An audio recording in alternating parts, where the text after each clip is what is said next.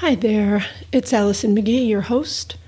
I'm coming to you today from a cold fall day in Minneapolis, where I am sitting by the fire in a sweatshirt and wool socks. As I record this, I am thinking about a friend who just told me via text that she was pretty sure the last time she had touched someone was in May. In the beginning of the pandemic, we did an episode, one of our first ones, about a reader or listener from the Czech Republic who had at that point gone two months without touch. And now here we are, eight months in.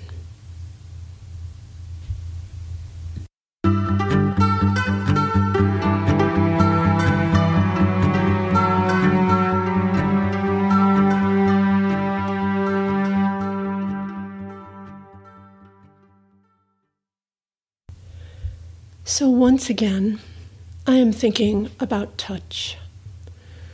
So many memories, so many different kinds of touch.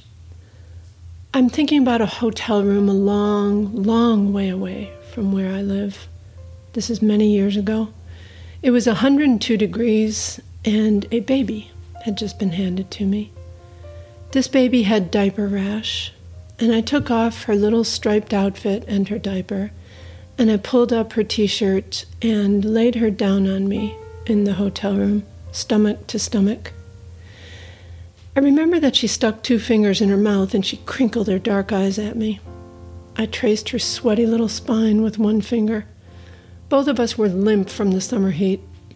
I had never seen this baby before, but now she was my daughter. Now she and I would be together for the rest of our lives. Hey, baby girl, I said.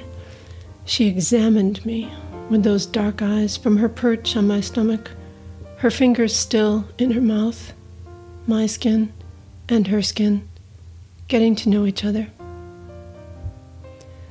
I'm thinking also about an old, literally old, friend who came to visit us years ago. This was the first time this old friend had left New York City in 37 years. It was the first time he'd been on a plane in 40 since he was in the army.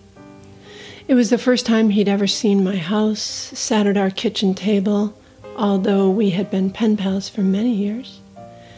He was telling me at one point, as I stood at the stove cooking, how his mother used to rub the skin off boiled beans. He showed me with his fingers, rubbing them against his thumb. Like that, he said. I looked at him my shy and quiet friend who had lived his entire life in the same house he grew up in, the one he lived in with his parents until they died. And I suddenly wondered if he had ever, even once, held someone's hand. Held a girl's hand, a girl he liked. I reached across from the stove and took his hand in mine. He bent his head and nodded. I'm thinking also about a class, a creative writing class I once taught a long time ago, a memoir class, and how a student once wrote a poem about their own skin. I was born in a body entirely covered and held together with skin, they wrote, and when I grew, my skin grew with me. I read those words, and it was the first time in my life that skin had struck me as alive. Of course it's alive, I told myself. It's an organ. It's the largest organ in the body. But why had I never thought of it as alive until just then? I'm looking at my hands right now as I sit here with my headphones and my mic and my laptop recording this. I'm looking at the thick silver ring, one of a pair that my daughter and I bought, mother daughter rings. I'm looking at the veins just below the surface of my hands Veins so big that that same daughter used to call them noodles when she was little and press them with her fingers. I'm looking at the scabs and scars and freckles and lines, none of which were there when I was born. I'm thinking of everything the blood and muscles and bone and hidden organs that my skin is protecting inside me right now. Equal parts strength and fragility. And now I'm thinking about earlier today when a photo floated up on my screensaver. This photo is from years ago.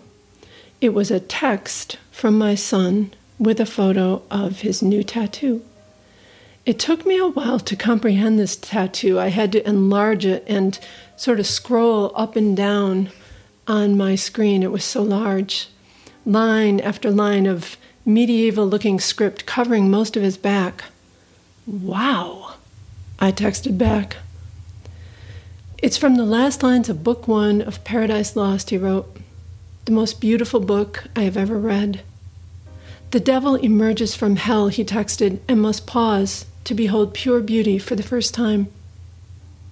An image rose up in my mind at that text of the devil, forced to stop and acknowledge the beauty of this world. I studied the photo of my boy's back, and I remembered it as it was the first time I saw him, when he was born. I carried him inside me while that skin was forming itself over his tiny, perfect body.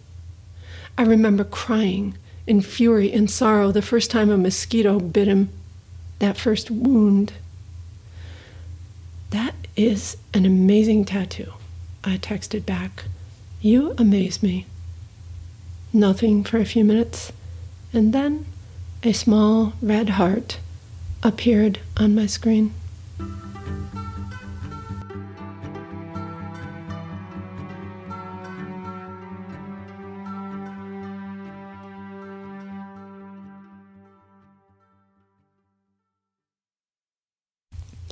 Thinking about skin reminds me of one of my favorite poems by one of my favorite poets, Naomi Shihab Nye.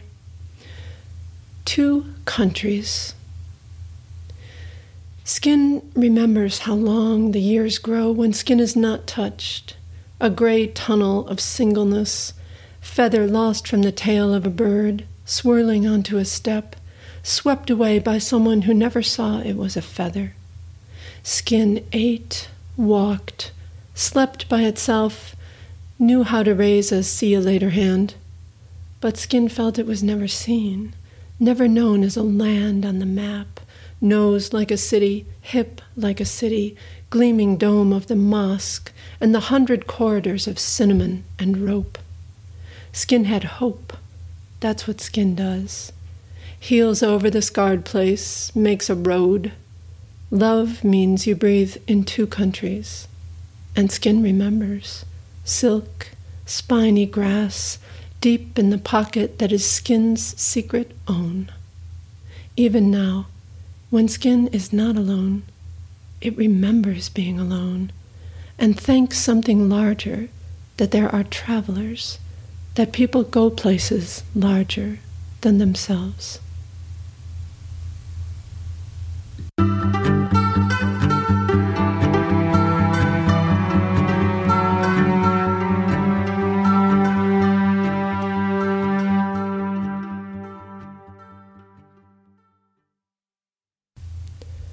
Well, that is it for today's episode, and thank you for listening.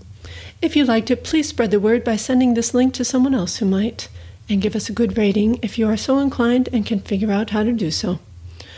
Original theme music for our show is by Dylan Parisi, who can be found on Instagram at dylan.field.parisi, P E R E S E.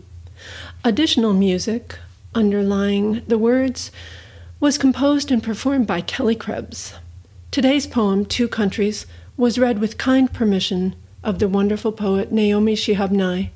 You can find more of her work pretty much everywhere, as she is one of our country's most beloved poets. Words by Winter is created and hosted and written and produced and everything else by me, writer Alison McGhee. Tell me what you're going through, what uncertainties or troubles you're dealing with, and I will go in search of a poem to help you through to help us all through in the way that poems have been helping me since I was a little girl. Send me a voice memo via email to wordsbywinterpodcast at gmail.com or just drop me a line at the same address, which again is wordsbywinterpodcast at gmail.com. For more information, go to my website, AlisonMcGhee.com. Words by Winter conversations, reflections, and poems about the passages of life because it is rough out there and we have to help each other through.